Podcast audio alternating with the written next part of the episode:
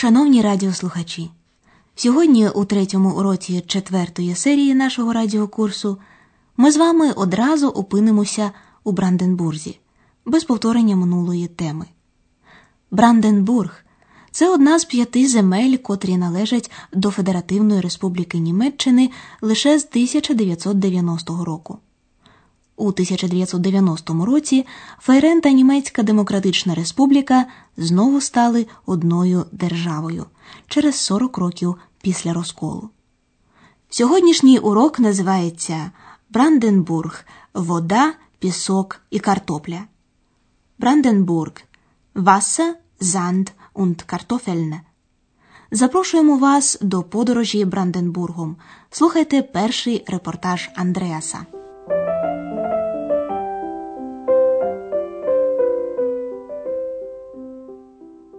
Vermutlich kennen Sie es. Das Brandenburger Tor mitten in Berlin. Und Berlin liegt mitten in dem Land Brandenburg. Dieses Land möchten wir Ihnen heute vorstellen. Reisen Sie mit uns durch Brandenburg. Отже, Андреас запрошує вас до подорожі Бранденбургом. Reisen Sie mit uns durch Brandenburg. Він хоче познайомити вас із землею Land Бранденбург. Dieses Land möchten wir Ihnen heute vorstellen. У центрі Бранденбурга розташований Берлін. Und Berlin liegt mitten in dem Land Brandenburg. Географічне розташування Лаге Бранденбурга дуже зручне, тому що в його центрі міститься Берлін. Зараз ви конкретніше дізнаєтеся про те, яку роль відіграє Берлін для Бранденбурга. Отже, слухайте далі, звертаючи увагу на слова інтернаціоналізми.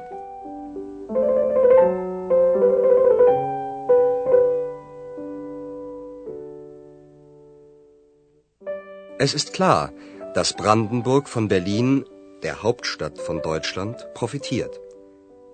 Berlin wird politisch und ökonomisch wieder wichtig sein. Nicht nur für Deutschland, sondern auch für Europa.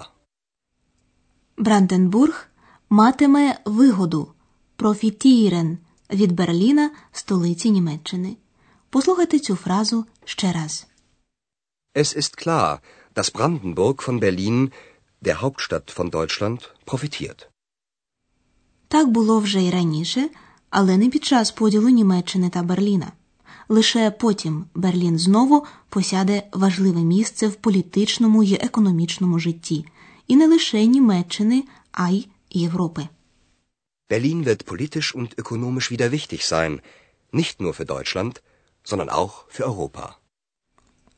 Їдьмо далі до Потсдама, столиці Бранденбурга з чудовим палацом Шлос 18 сторіччя. Його назва Сон Сусі говорить сама за себе. Це означає безтурботний, зоргенлос. В цьому літньому палаці часто бував король Фрідріх II, якого називали також Великим. Фрідріх любив різні мистецтва дікюнсте, музику, філософію і особливо французьку літературу. Послухайте, що повідомляє Андреас.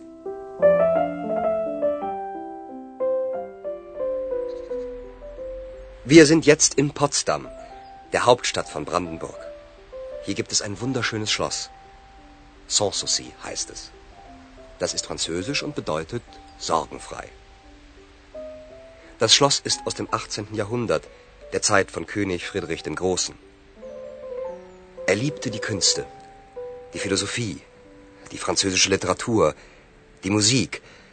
Er schrieb fast nur Französisch, lud Voltaire auf sein Schloss ein, er spielte Flöte und komponierte selbst. Kurz, ein Traumleben.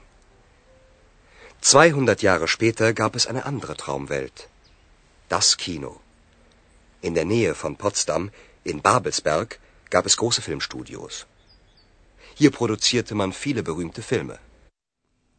Французька назва палацу Сон-Сусі означає безтурботний. Sans souci heißt es. Das ist französisch und bedeutet sorgenfrei. Палац споруджено у XVIII сторіччі. Король Фрідріх Великий звелів збудувати його частково за своїми власними планами. Das Schloss ist aus dem 18. Jahrhundert, der Zeit von König Friedrich dem Großen. Як і всі правителі того часу, Фрідріх Великий теж вів війни, але він був також філософом і літератором. Він зробив Берлін центром просвітництва. Про це й повідомляє Андреас. Він любив мистецтво, філософію, французьку літературу, музику. Er liebte die Künste, die Philosophie, die französische Literatur, die Musik. Його любов до Франції була такою сильною, що Фрідріх Великий писав свої листи, книжки французькою мовою. Особливо він захоплювався французьким філософом Вольтером, і той три роки був його гостем в палаці Сан-Сусі. Er schrieb fast nur Französisch, lud Voltaire auf sein Schloss ein. Фрідріх Великий любив музику. Він грав на флейті і написав багато концертів для флейти. Er spielte Flöte und komponierte selbst. Андреас підсумовує одним словом життя, про яке можна лише мріяти. Kurz, ein Traumleben. Потім Андреас переноситься в часі у ХХ століття. Через 200 років з'явився новий світ мрій кіно. 200 Jahre später gab es eine andere Traumwelt. Das Kino. І народжуються ці мрії зовсім поряд з Потсдамом. Неподалік від Потсдама в Бабельсберзі містилися великі кіностудії. In der Nähe von Potsdam, in Babelsberg, gab es große Filmstudios. Багато з визначних фільмів 20-х і 30-х років з'явилися на світ у Бабельсберзі. Тут було створено багато відомих фільмів. Hier produzierte man viele berühmte Filme. Наша подорож триває рівниною Хафельланд. Тут дуже іделічно, ідюліш. Андреас зустрічається з селянином, який розповідає йому про ситуацію у сільському господарстві. За часів НДР держава забезпечувала всіх людей робочими місцями, тобто не було безробіття. Селяни теж могли жити за рахунок своєї праці. Все змінилося з 1990 року. Землю знову приватизовано, введено систему ринкової економіки. Вперше треба набувати досвіду конкуренції. Послухайте цю розмову. Äpfel, wunderschöne Äpfel aus dem Havelland. Möchten Sie nicht ein paar Äpfel? Ja, gern. Mm. Stimmt. Die schmecken gut. Schön ist es hier. Richtig idyllisch. Aber die Situation ist gar nicht idyllisch. Wieso? Viele Menschen in Brandenburg lebten schon immer von der Landwirtschaft. Zu DDR-Zeiten versorgte uns der Staat. Die Felder gehörten zwar dem Staat, es gab keinen Privatbesitz, aber wir Bauern konnten von unserer Arbeit leben. Seit 1990 ist das Land wieder in Privatbesitz und die Konkurrenz ist hart. Андреас милується чудовими краєвидами Хафельланду. Як тут гарно, прямо ідилія. Schön ist es hier. Richtig idyllisch.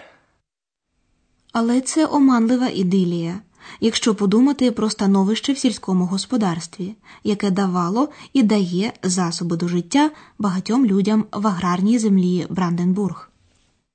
Viele Menschen in Brandenburg lebten schon immer von der Landwirtschaft. За часів НДР було засновано так звані кооперативи Produktionsgenossenschaften. Землю селяни обробляли разом, виникали величезні площі, зайняті монокультурами.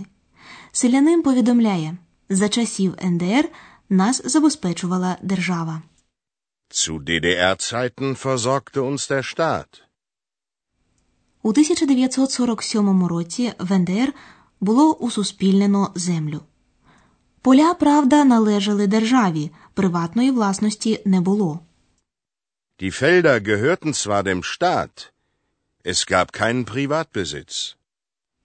Після об'єднання двох німецьких держав землю знову було продано приватним власникам. Seit 1990 ist das Land wieder in Privatbesitz. А це означає також конкуренцію.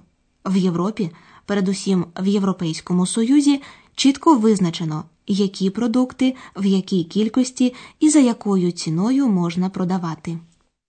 Und die Konkurrenz ist hart. Ми їдемо далі на схід. Тут теж багато сільського господарства.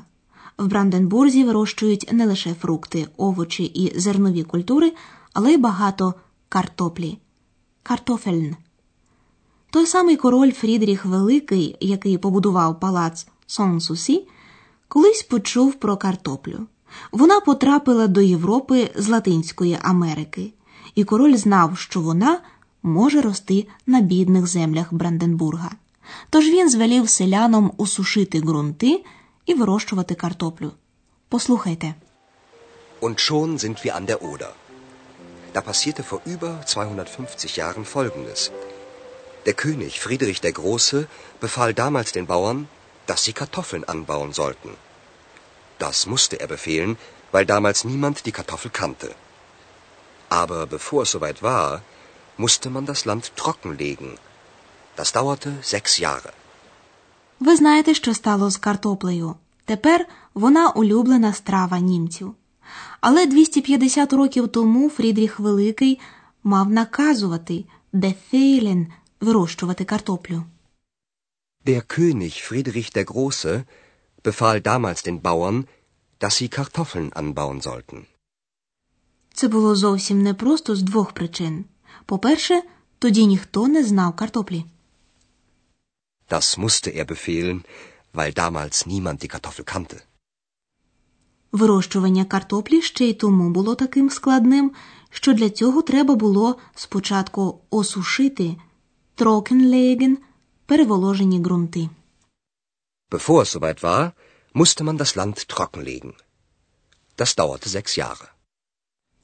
З сільськогосподарської півночі ми вирушаємо до промислового сходу, а саме до промислового центру Айзенгютенштадт, збудованого буквально на піску. Занд. Послухайте.